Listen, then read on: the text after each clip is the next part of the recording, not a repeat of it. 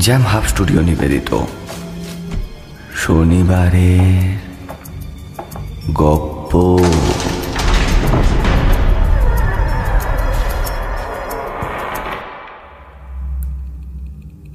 প্রতি শনিবার রহস্য রোমাঞ্চে ভরপুর গল্প দিয়ে সাজানো আমাদের শনিবারের গপ্প শুনতে। সাবস্ক্রাইব করুন আমাদের YouTube channel Jam Hub Studio সঙ্গে থাকুন, শুনতে থাকুন।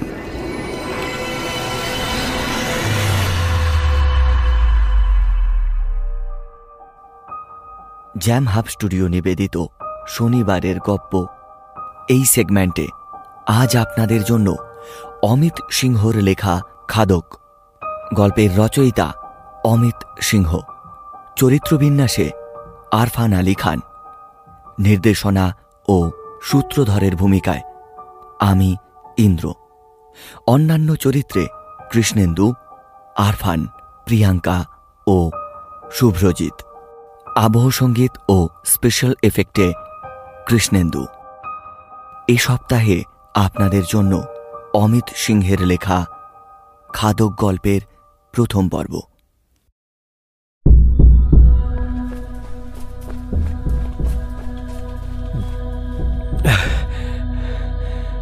স্যার, কাল রাত রাত দুটো দিকে আমার আমার আমার আমার বাবার ঘর থেকে একটা একটা বিকট চিৎকারের আওয়াজ পেলাম।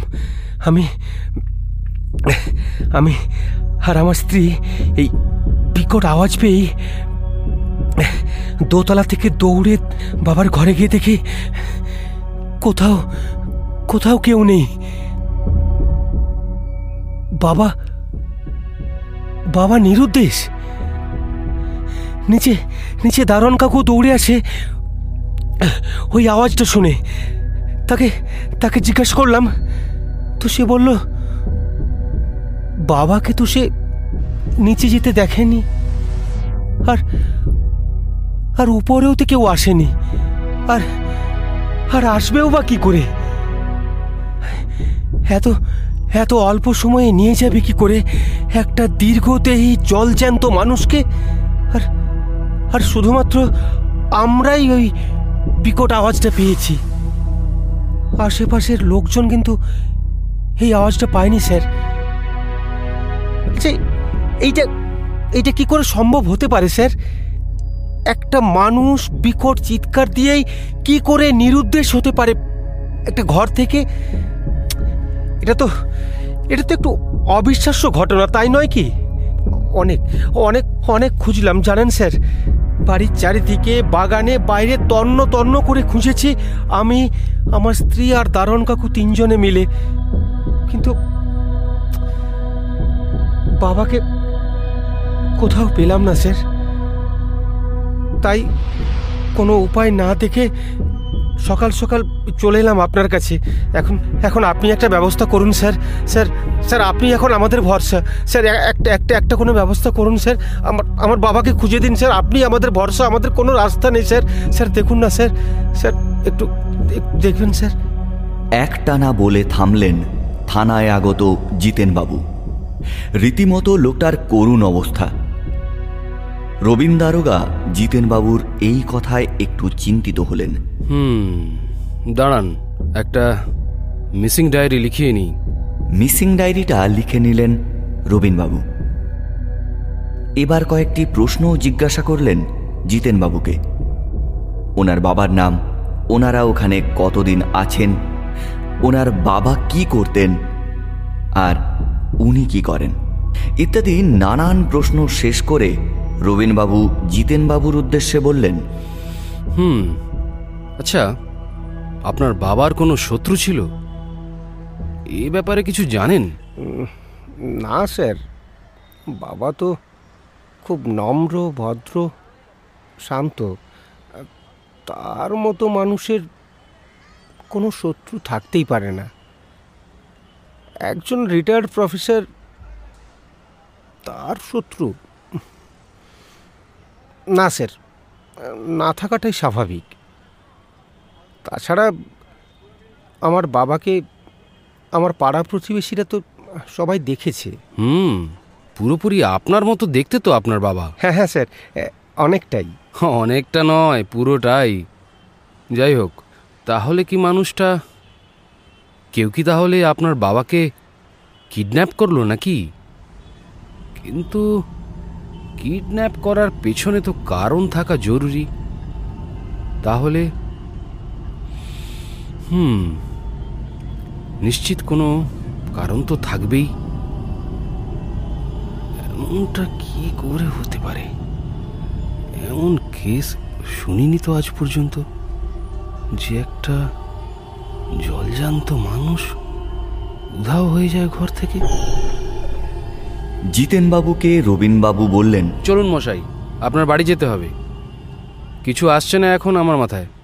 কি জটিল কেস রে মাইরি। দেখি যদি আপনার বাড়ি গিয়ে কিছু বুঝতে পারা যায় আপনার বাবা কোথায় গেল। জিতেনবাবু রবীন দারোগার কথায় সম্মতি জানিয়ে তাকে তার বাড়ি নিয়ে চললেন। পথে যেতে যেতে আরও দু চারটে প্রশ্ন তাকে করলেন রবীন দারোগা বিশাল অট্টালিকার সামনে থামল এসে পুলিশ জিপটা।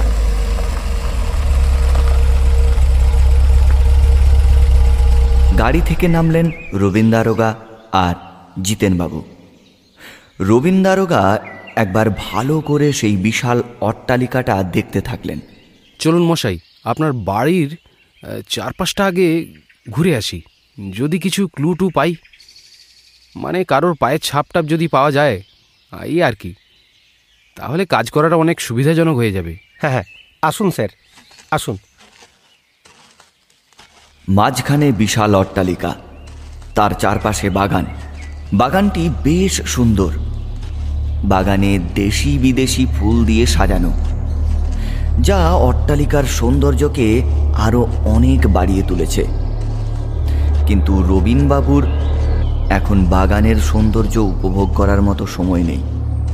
তিনি এসেছেন অন্য একটা কাজে। চারিদিকে রবীনবাবু তন্ন তন্ন করে খুঁজতে থাকলেন প্রমাণ। যা জিতেনবাবুর বাবা হারিয়ে যাওয়ার কারণ হতে পারে। অনেক খুঁজে অবশেষে কোনো ক্লু পাওয়া গেল না। বাগানের মাটিতে কারও পায়ের ছাপ নেই। হুম চলুন মশাই আপনার বাবার ঘরটা এবার যেতে হবে দেখছি। কোনো পায়ের ছাপ বা কোনো ক্লু তো পেলামই না নিচে বুঝলেন? একতলার একটি ঘরে দারোগা বাবুকে এনে জিতেন সমাদ্দার বললেন স্যার এইটাই বাবার ঘর। রবীন দারোগা তার তীক্ষ্ণ দৃষ্টি দিয়ে পুরো ঘরটা একবার নিরীক্ষণ করলেন। দারোগা বুঝে উঠতে পারলেন না এই ঘর থেকে কি করে নিরুদ্দেশ হতে পারে একটা জলজ্যান্ত মানুষ?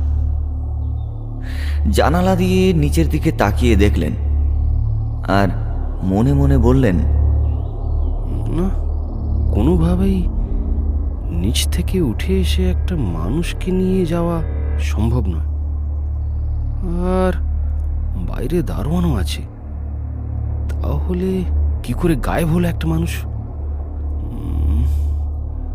ঘরটা তল্লাশি করা যাক, যদি কিছু পাওয়া যায়। পুরো ঘরটাই পুরনো বইয়ে ঠাসা। জিতেনবাবুর বাবা জগবন্ধুবাবু রিটায়ার্ড সংস্কৃতের প্রফেসর সংস্কৃত ভাষা যে তার সাধনা তাই ঘরটায় এলেই হয়তো সবার কাছে স্পষ্ট হয়ে যায়। রবীনবাবু জিতেনবাবুকে বললেন আপনার বাবা তো সংস্কৃত ভাষার মহা সাধক দেখছি। হুম বাবা সংস্কৃত গবেষকও ছিলেন। একটা সংস্কৃত পুঁথি নিয়েও ওই কদিন ধরে কি যেন একটা গবেষণাও শুরু করেছিলেন। পুঁথিটা আমাকে দেখিয়েওছিলেন বহু প্রাচীন পুঁথি ছিল ওইটা। তার মধ্যেই এই অবস্থা। বাবা যে কোথায় হারিয়ে গেলেন এর মধ্যে কে জানে? এই বলে দুঃখ করতে থাকল জিতেনবাবু। রবীন দারোগা হালকা ভ্রু কুঁচকে বললেন পুঁথি নিয়ে গবেষণা? আপনি এই কথাটা এতক্ষণ পরে বলছেন আমাকে। আমার তো এবার মনে হচ্ছে এই সংস্কৃত পুঁথি নিয়ে গবেষণাই আপনার বাবার গুম হয়ে যাওয়ার একটা কারণ হয়ে যেতে পারে। যদিও আমি শিওর নই। আমাকে আরও একটু চারপাশে নজর রাখতে হবে, যদি কিছু প্রমাণ পাওয়া যায়। তো আপনি যদি সংস্কৃত পুঁথিটা কোথায় আছে জেনে থাকেন, তাহলে একটু দয়া করে আমাকে পুঁথিটা দেখান, প্লিজ। আমি ওটা দেখতে চাই। আমি আর একবার ভালো করে ঘরটা অনুসন্ধান করি। যদি কিছু ক্লুটু পাই। জিতেনবাবু আলমারি থেকে অনেক খুঁজে একটা মোটা, ভারী, সংস্কৃত, প্রাচীন পুঁথি এগিয়ে দিলেন দারোগাবাবুর দিকে। দারোগাবাবু পুঁথিটা হাতে নিতেই পুরো শরীরটায় যেন বিদ্যুতের ঝিলিক খেলে গেল। কিসের একটা আকর্ষণ, কিসের একটা খিদে! কৌতূহল পেয়ে বসল, কি আছে এতে? তাকে সেটা জানতেই হবে। অবশেষে এইসব ব্যাপারকে সংযত করে ঘুরিয়ে দেখল, মোটা চামড়া দিয়ে তৈরি ভারী পুঁথি। দেখলেই বোঝা যায় বহু প্রাচীন, কিন্তু কত বছর আগের তা অনুমান করাটা একটু শক্ত। পুঁথির নামটা উঠে গেছে, তাই নামটা বোঝা গেল না। জিতেনবাবু এই পুঁথিটা আপনাদের কাছে আছে? কে কে জানতো? কেউ না স্যার। আমাকে শুধু একদিন বাবা দেখিয়ে বলছিলেন এই পুঁথিটা নিয়ে গবেষণা করব। ব্যাস এইটুকু। কে জানতো আর কি জানতো এর থেকে বেশি কিছু আমরা জানি না স্যার। তাছাড়া বাবা একটু চাপা স্বভাবের মানুষ। খুব কম কথাও বলতেন। তাছাড়া খুব একটা বেরোতেন না বাইরে। তিনি সবসময় নিজের পড়াশোনা আর গবেষণা নিয়েই থাকতেন। তিনি অনেক গবেষণা করেছেন, কিন্তু আমাদের কোনোদিনও তার ওই গবেষণার ব্যাপারে একটাও কথা বলেননি। তাই এইটা নিয়ে বিশেষ কিছু জানিও না। হুম, বুঝলাম। তবে রবীনবাবুকে ওই পুঁথিটা যেন চুম্বকের মতো আকর্ষণ করছে বারবার। সে পুঁথিটা বেশিক্ষণ ধরে রাখতে পারছে না। তার শুধু জানতে ইচ্ছে করছে, পুঁথিতে এমন কি আছে যার জন্য একটা মানুষ বেমা লুম গায়েব হয়ে গেল? দারোগা রবীনবাবু জিতেন সমাদ্দারের কাছ থেকে অনুমতি নিয়ে পুঁথিটা নিয়ে যেতে চাইল। কোনো ক্লু না পেয়ে ঘরের চারিদিকে একবার চোখ বুলিয়ে ঘর থেকে বাইরে বেরোতে যাবেন ঠিক এমন সময়। ঠিক এমন সময়ে হোঁচট খেয়ে প্রায় পড়েই যাচ্ছিলেন মাটিতে। কেন হোঁচট খেলেন? তার কারণ অনুসন্ধান করতে গিয়ে পেছন ঘুরে দেখলেন একটা জিনিস। হ্যাঁ একটা জিনিসে তার পাটা আটকে গেছে। আর তাতেই এই বিপদ। সমাদ্দারবাবু এগিয়ে এলেন। স্যার লাগেনি তো? কিন্তু সমাদ্দারবাবুর প্রশ্নের উত্তর দারোগা দিলেন না। কারণ দারোগার নজর তখন একটি মোটা ডায়েরির দিকে স্থির হয়ে আছে। জিতেনবাবুকে কোনো জবাব না দিয়ে তিনি তাড়াতাড়ি উঠে ডায়েরিটা হাতে তুলে নিলেন। তার মনে তখন অনুসন্ধানের একটা উপকরণ পাওয়া গেছে। মরুভূমির দেশে তৃষ্ণা পেলে জলের সন্ধান দেখা দিলে যেমনভাবে মানুষ ঝাঁপিয়ে পড়ে, ঠিক তেমনি দারোগা ডায়েরিটা তুলে নিলেন ঝাঁপিয়ে। তার চোখ দুটো তখন জল করে উঠেছে। ডায়েরিটা খুলতেই দেখলেন, প্রফেসরের স্বাক্ষর করা ডায়েরি। ব্যাস, আর কোনো চিন্তা নেই। কেসটার একটা ক্লু তো পাওয়া গেছে। এটাই অনেক বড় কথা। কিন্তু প্রফেসরের ডায়েরিটা টেবিলের তলায় কি করে এলো? ডায়েরি তো উনি টেবিলের তলায় লিখতেন না। টেবিলে বসে লিখতেন। অর্থাৎ তিনি নিশ্চয়ই নিরুদ্দেশ হবার আগে হাতাহাতি করেছেন কারোর সাথে। আর সেই হাতাহাতির ফলস্বরূপ ডায়েরিটা টেবিল থেকে ছিটকে নিচে পড়ে গেছে। দারোগার মাথায় যেন হঠাৎ বিদ্যুতের চমক খেলে গেল। তাহলে কেউ কি ওই প্রফেসরকে কিডন্যাপ করে নিয়ে গেছে? তার সন্দেহই ঠিক। সে যা ভাবছিল কেসটা সেদিকেই এগোচ্ছে। তাই ডায়েরিতে নিশ্চয়ই কিছু প্রমাণ পাওয়া যাবে। এই জটিল কেসটার সমাধান তাকে করতেই হবে। হয়তো ডায়েরিটা পড়লে আরও সহজ হয়ে যাবে প্রফেসরের নিরুদ্দেশ রহস্যটা। রবীনবাবু জিতেনবাবুকে বললেন, একদম চিন্তা করবেন না জিতেনবাবু। আমি আপনার বাবাকে খুব শীঘ্রই ঘরে ফেরানোর ব্যবস্থা করছি। আমার সন্দেহ যখন এত দূর ঠিক হয়েছে, বাকিটাও আশা করি সফলভাবে হবে। যাক, অনেকটা সময় চলে গেল আপনার। আর সময় নষ্ট করা যাবে না। পরবর্তী কাজে এগোতে হবে। আর যদি কোনো দরকার লাগে অবশ্যই জানাবেন। আর ফোন করতে কোনো সংকোচ বোধ করবেন না। জিতেনবাবুর কাছ থেকে বিদায় নিয়ে পুলিশ জিপে উঠে বসলেন রবীনবাবু। নানান কথা এখন তার মাথায় ঘুরপাক খাচ্ছে। ডিউটি শেষ করে ক্লান্ত শরীরে নিজের বাড়ির উদ্দেশ্যে রওনা দিলেন দারোগা রবীন দাস আর তার সঙ্গে তার বাড়িতে তিনি নিয়ে এলেন আরও দুটো জিনিস। সেই সংস্কৃত প্রফেসরের ডায়েরি আর সেই প্রাচীন পুঁথিটা। প্রফেসর জগবন্ধুবাবুর নিরুদ্দেশ হওয়ার হদিশ হয়তো এই দুটো জিনিসই দিতে পারে এখন। আর একটা জিনিস হলো এই পুঁথিটা যেন তার সাথেই আসতে চাইছিল। সে যাই হোক রবীনবাবুর স্ত্রী কয়েকদিন হলো বাপের বাড়ি গেছেন। তাই শূন্য একাকী ঘরে বসে রবীনবাবু ছোট মেয়েটা থাকলে তার এই সারাদিনের পরের কাজের ক্লান্তিটা হয়তো কিছুটা দূর হতো। কিন্তু এখন সে তো মামা বাড়ি গেছে। অবসাদ কাটাতে রবীনবাবু তার স্ত্রী দীপাকে একবার ফোন করলেন।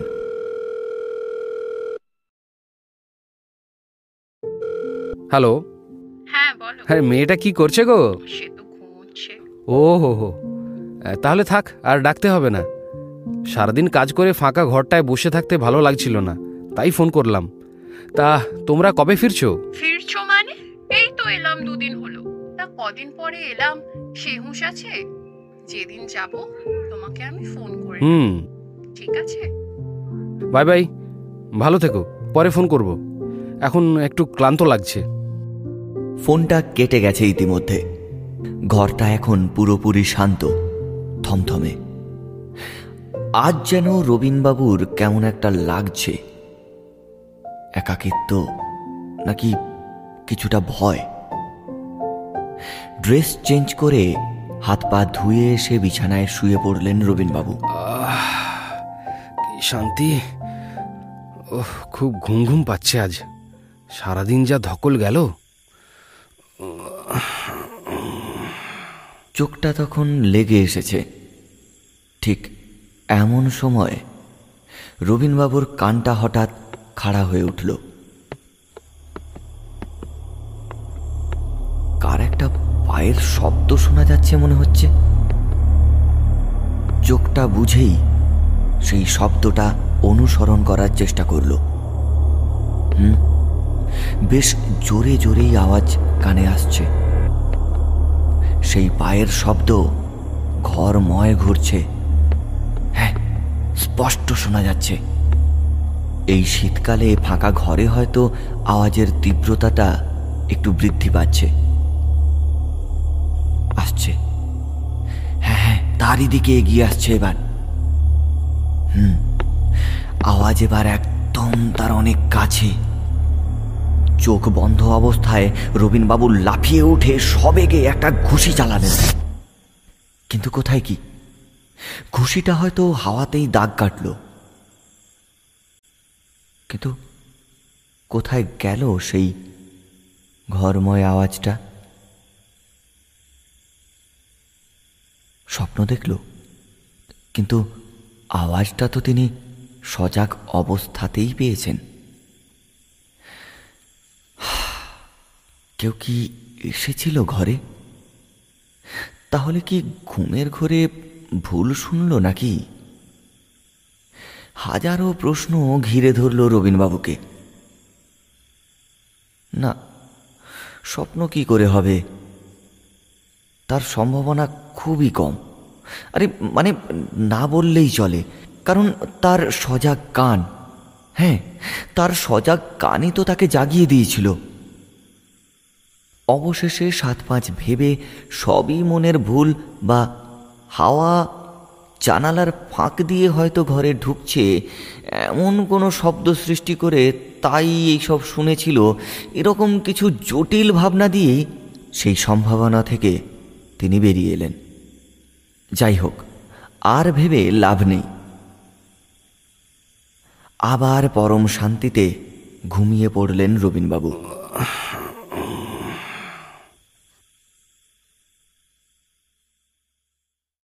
বেশ কিছুক্ষণ সব ঠিকঠাক ছিল।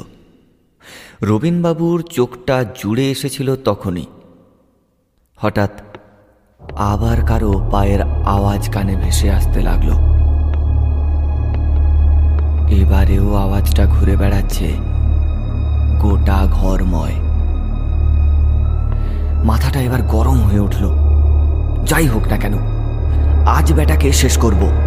রবীন দারোগার বাড়িতে ঢোকা, যে রবীন দারোগার দরজা খুলে রাখা অবস্থাতেও কেউ ঘরে ঢোকার সাহস পায় না। আজ দোতলার এই ঘরে পায়চারি করছে সে। এবার আর কোনো মনের ভুল নয়। আগেরটা মনের ভুল ছিল। লাফিয়ে উঠে রবীনবাবু গোটা ঘরের আলো জ্বালিয়ে ঘরময় দেখতে থাকলেন। আলমারি, আলনা বুক সেলফ সব তন্ন তন্ন করে খুঁজলেন। না, কোথাও তো কেউ নেই। কোথায় লুকিয়ে থাকবে তাহলে? মনে মনেই বিরক্ত বোধ করতে থাকল রবীনবাবু কি মুশকিল। কি হচ্ছে এসব? কেউ নেই, অথচ কারও যেন পায়ের আওয়াজ শোনা যাচ্ছে। এবার তার দিকে এগিয়ে আসছে আওয়াজটা। আর একবার ঘরময় ঘুরে বেড়ানোর আওয়াজটা। হঠাৎ একটা শব্দ, আর তারপরেই সেই ঘরময় ঘুরে বেড়ানোর পায়ের আওয়াজটা তার দিকে এগিয়ে আসছে। একলা ঘরে কেমন একটা ভয় ভয় লাগতে শুরু করেছে রবীনবাবুর তিনি আলোগুলো জ্বালিয়ে রেখেই বিছানায় শুয়ে পড়লেন। তারপর ঘুমোনোর চেষ্টা করলেন তিনি।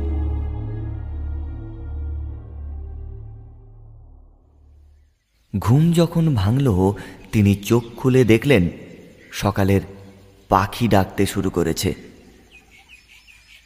সকাল হয়ে গেছে।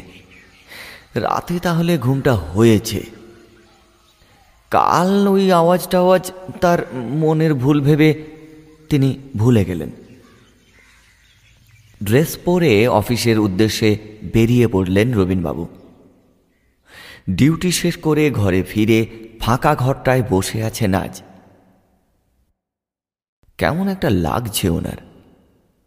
হয়তো কাল রাতে মাঝে মাঝে ঘুমটা ভেঙে যাওয়ার ফলে এমন মনে হচ্ছে। ঠিক এমন সময় সমাদ্দারবাবুর বাড়ি থেকে আনা প্রাচীন পুঁথি আর ডায়েরিটার দিকে চোখ পড়ল রবীনবাবুর শরীরটা যেন চাঙ্গা হয়ে উঠল। যাক, আজ ডায়েরিটা পড়েই অবসর সময়টা কাটিয়ে দেওয়া যাবে।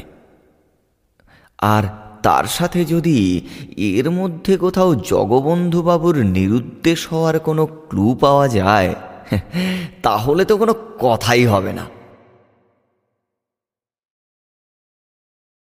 শোকেস থেকে ডায়েরিটা নামিয়ে খুলে পড়তে শুরু করলেন দ্বারকাবাবু অনেক কিছু লেখা আছে ডায়েরিতে। স্কুল জীবন, কলেজ জীবন, বিবাহিত জীবন, এই পৃষ্ঠাগুলো বাদ দিলেন, কারণ এগুলো সবিশেষ প্রয়োজন নেই। তারপর যে পৃষ্ঠা এলো, রবীনবাবুকে সেটা পড়তেই হবে। কয়েক পৃষ্ঠা পর ডায়েরিটা শেষ হয়েছে। রবীনবাবুর সন্দেহ হল, ডায়েরির এই কয়েকটা পাতা পড়লেই হয়তো অনেক ক্লু পাওয়া যাবে।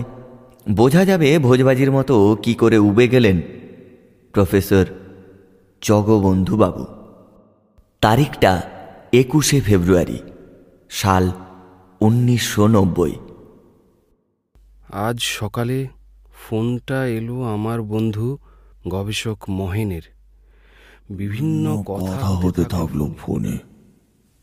এতদিন পরে কথা সেই কলেজ জীবনের বন্ধু মহেনের সাথে।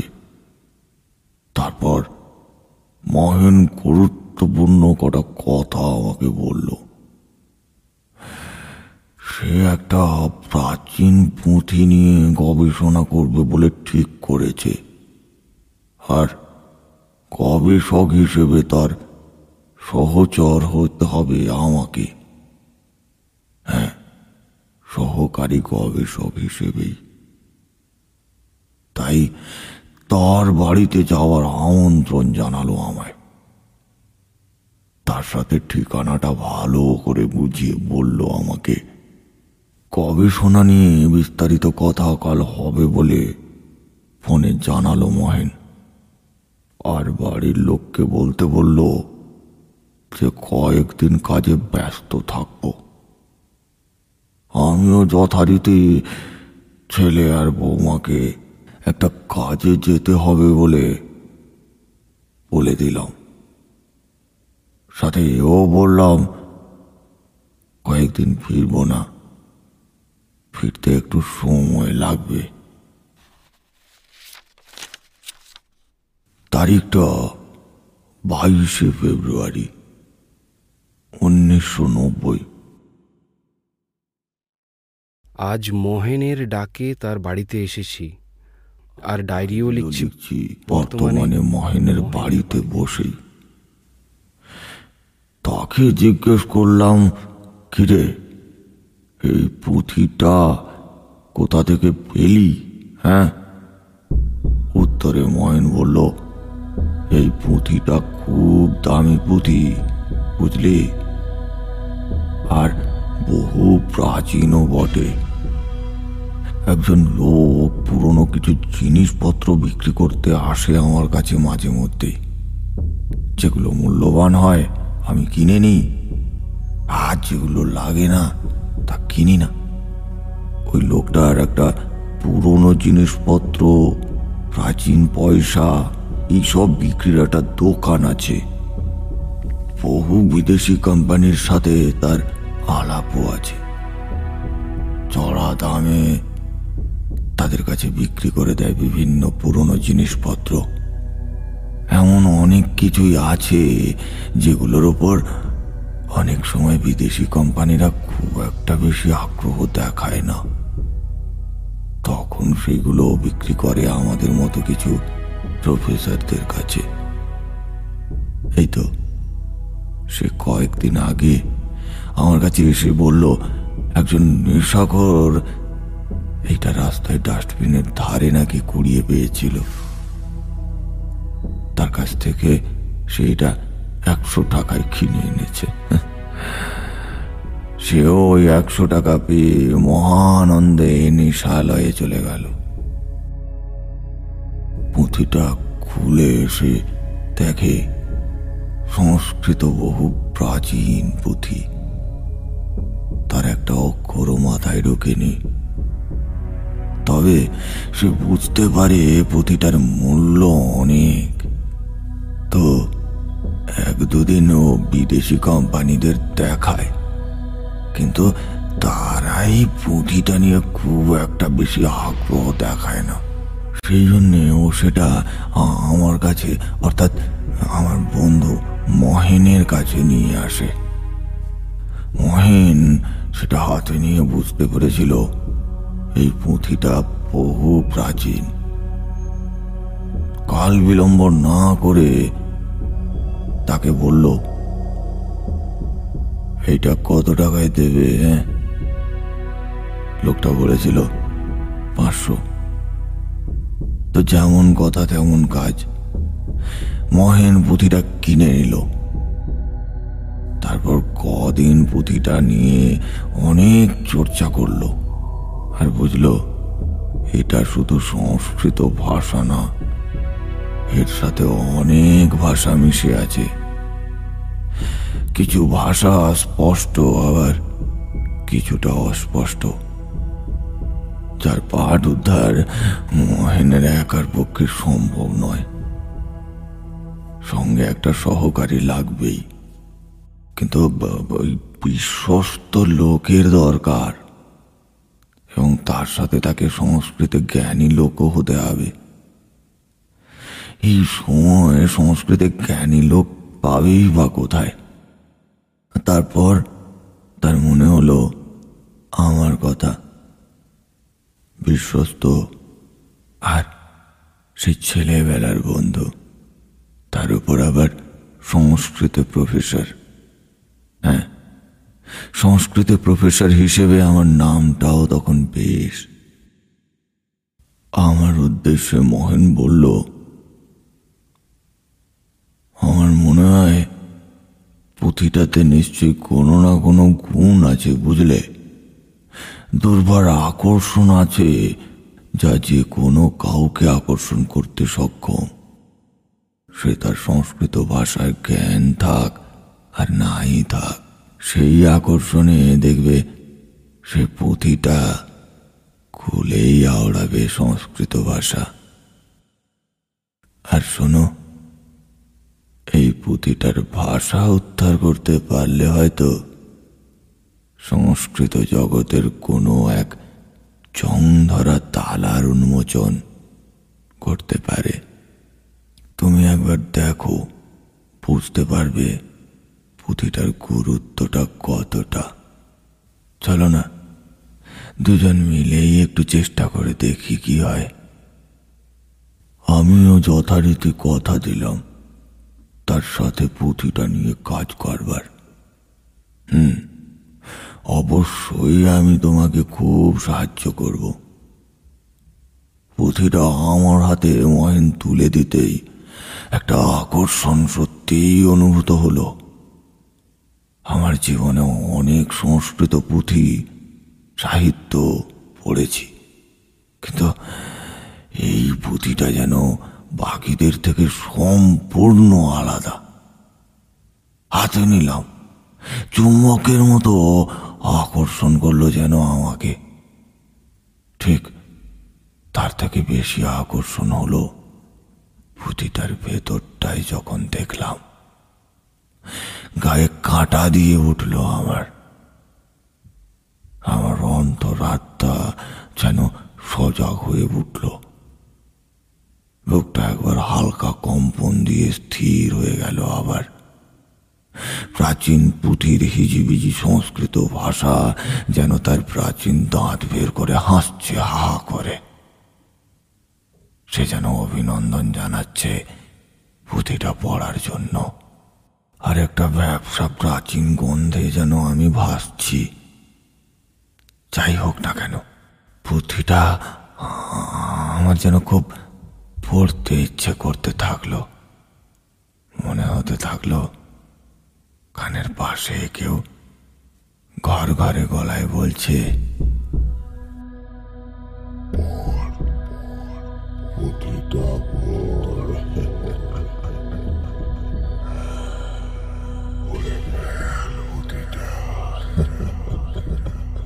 কিন্তু এসব উপেক্ষা করে অনেকগুলো ভাষার সংযোগকারী পুঁথিটা নিয়ে কাজ করতে রাজি না হয়ে আর কি করে থাকা যায়?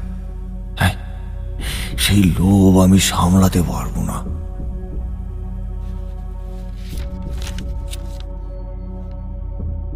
তেইশে ফেব্রুয়ারি উনিশশো নব্বই।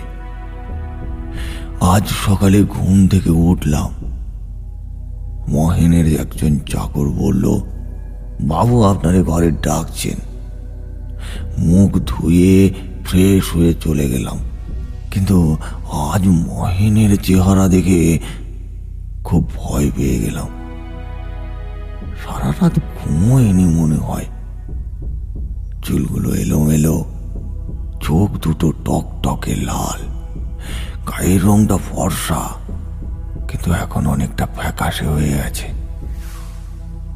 তাকে দেখে মনে হচ্ছে খুব ভয়ে ভয়ে আছে সে। তবে কিন্তু কৌতূহলী হয়ে জিজ্ঞাসা করে বসলাম, কি গো, তোমার এমন দশা কেন? সারা রাত ঘুমোওনি নাকি হ্যাঁ? সে কি বলবে ঠিকঠাক বুঝে উঠতে পারল না। কেমন একটা উদাসীন জড়তা মেশানো গলায় কাটা কাটা অস্পষ্টভাবে যা বলল, তা হলো, এই পুঁথিটা কেউ চুরি করে নেবে বুঝলে? প্রতিদিন রাতে মানে যেদিন থেকে সে পুঁথিটা ঘরে রেখেছে, সেদিন থেকে তার ঘরে নাকি চোর আসে। কিন্তু চোরটাকে ধরতেও পারছে না, আর দেখতেও পাচ্ছে না। সে ঘরের অন্য কোনো আর দামি জিনিস চুরি করে না। কিন্তু তার পায়ের আওয়াজ পাওয়া যায় নিয়মিত। খট খট সেই আওয়াজ। ঘুমলেই পায়। চারিদিকে সব চুপচাপ হলে ঘুম ভাঙিয়ে কখনো ডান কানে, আবার কখনো বাম কানে খট খট করে সেই আওয়াজ জানান দেয়, কেউ একটা এসেছে। অনেকবার চেষ্টা করেছে ধরার, কিন্তু কোথায় চোর? ঘরে তো কেউ নেই। আর থাকাটাও অস্বাভাবিক। কি যে হবে, সে ভেবে সে হতাশ হয়ে পড়েছে। ময়নের সাহস বৃদ্ধির জন্য আমি বললাম, চিন্তা করিস না, আজ আমি তোর সাথেই ঘুমোবো। তুই আর আমি মিলে চোরটাকে আজ জব্দ করব, বুঝলি? যথারীতি রাতে দুজনে শুয়ে আছি। কান সজাগ রেখেছি। হঠাৎ যেন কিসের একটা আওয়াজ পেলাম। খট খট। হ্যাঁ কেউ একটা আসছে। কানে কানে মহেন বলল, হয়েছে। মনে হয় চোরটা এসেছে। চল। এবার ধীরে ধীরে এগিয়ে যাই। আমিও ফিস ফিস করে বললাম, তা দাঁড়া এখন। কাছে গেলেই চোরটা পালাবে। একটু কাছে আসতে দে। তারপর বেটাকে পাকড়াও করব। এখন একদম চুপচাপ শুয়ে থাকার অভিনয় কর। দেখতে দেখতে আওয়াজটা তীক্ষ্ণ হয়ে উঠেছে। অন্ধকার ঘরে এবার দুজনেই সমস্বরে চেঁচিয়ে উঠলাম। চোর চোর, পাকড়াও, যেন পালাতে না পারে, চোর! পাশের ঘর থেকে মহেনের চাকরটাও দৌড়ে এসেছে ঘুম থেকে উঠে। আমাদের আওয়াজটা পেয়ে।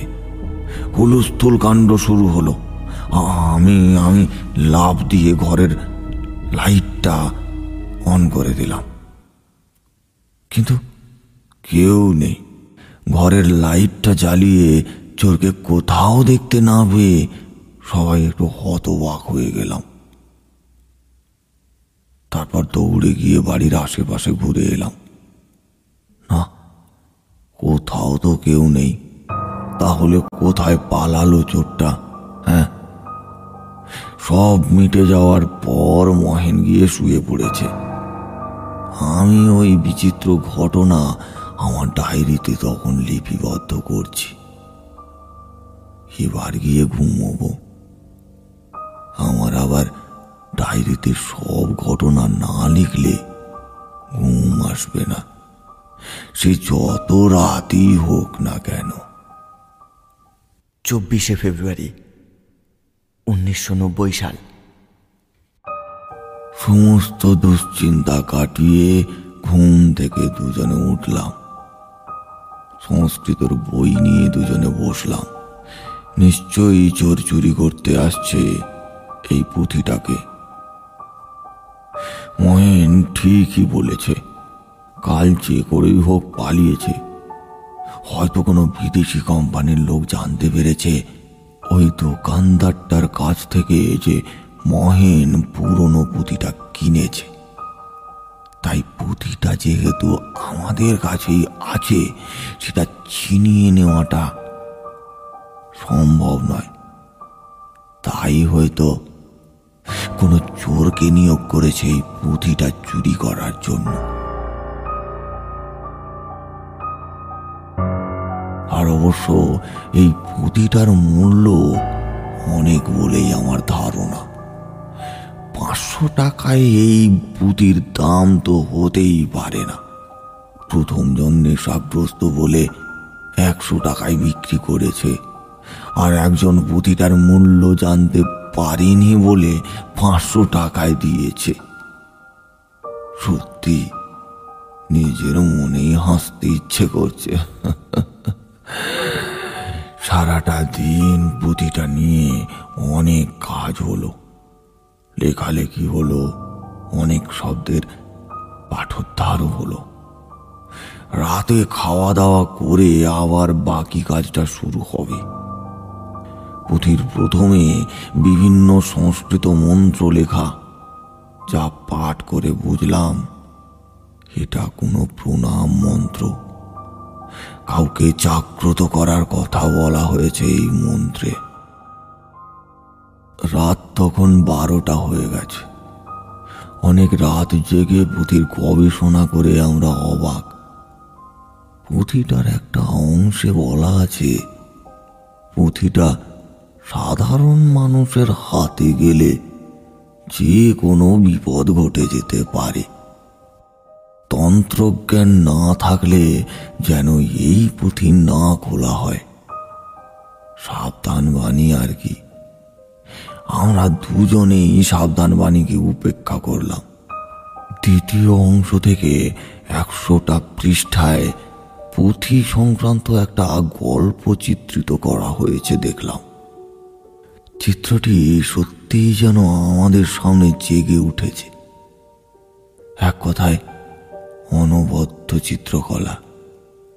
বিশেষ চিত্রশিল্পীর হাত ধরে করা হয়েছে এটা। চিত্রগুলো বারবার দেখে আমরা যে গল্পটা বুঝলাম, সেটা হলো অনেক বছর আগে একটা আশ্রমে বাস করত এক ঋষি আর তার মেয়ে। রাজ পরিবারের ছেলে মেয়েরা মন্ত্রীর ছেলে মেয়েরা এছাড়াও রাজ পরিষদের গণ্যমান্য ব্যক্তিবর্গদের পুত্র সন্তান এবং দেশ বিদেশের বিভিন্ন প্রান্ত থেকে আগত সকল প্রকার শিক্ষার্থীদের শিক্ষাদান করতেন তারা।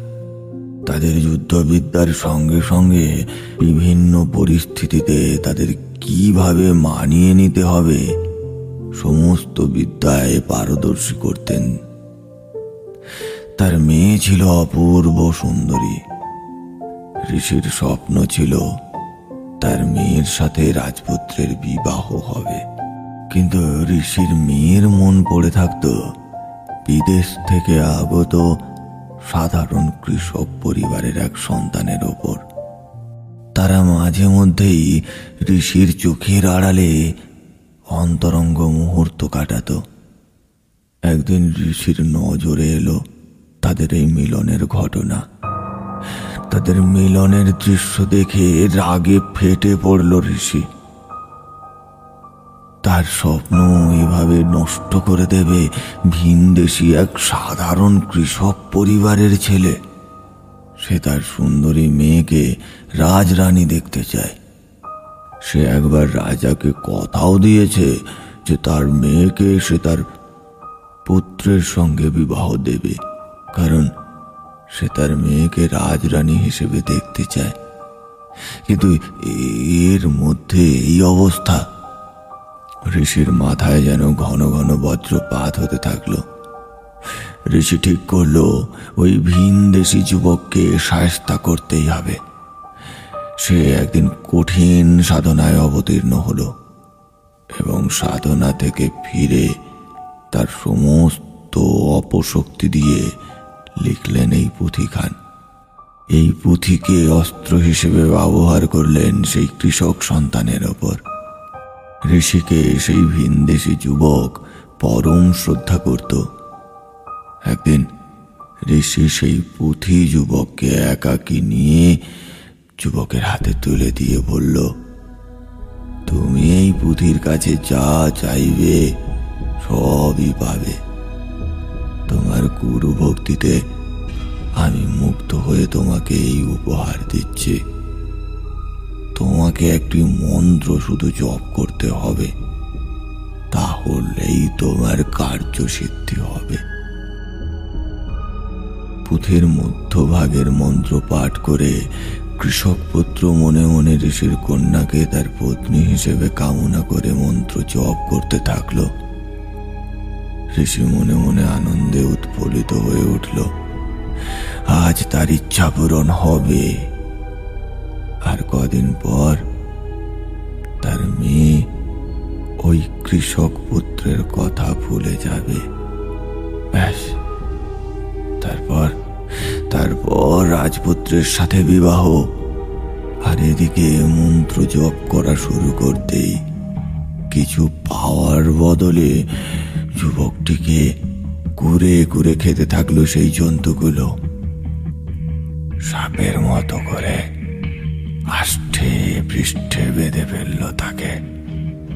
পুঁথির মধ্যে থেকে তারা বেরিয়ে আসছে।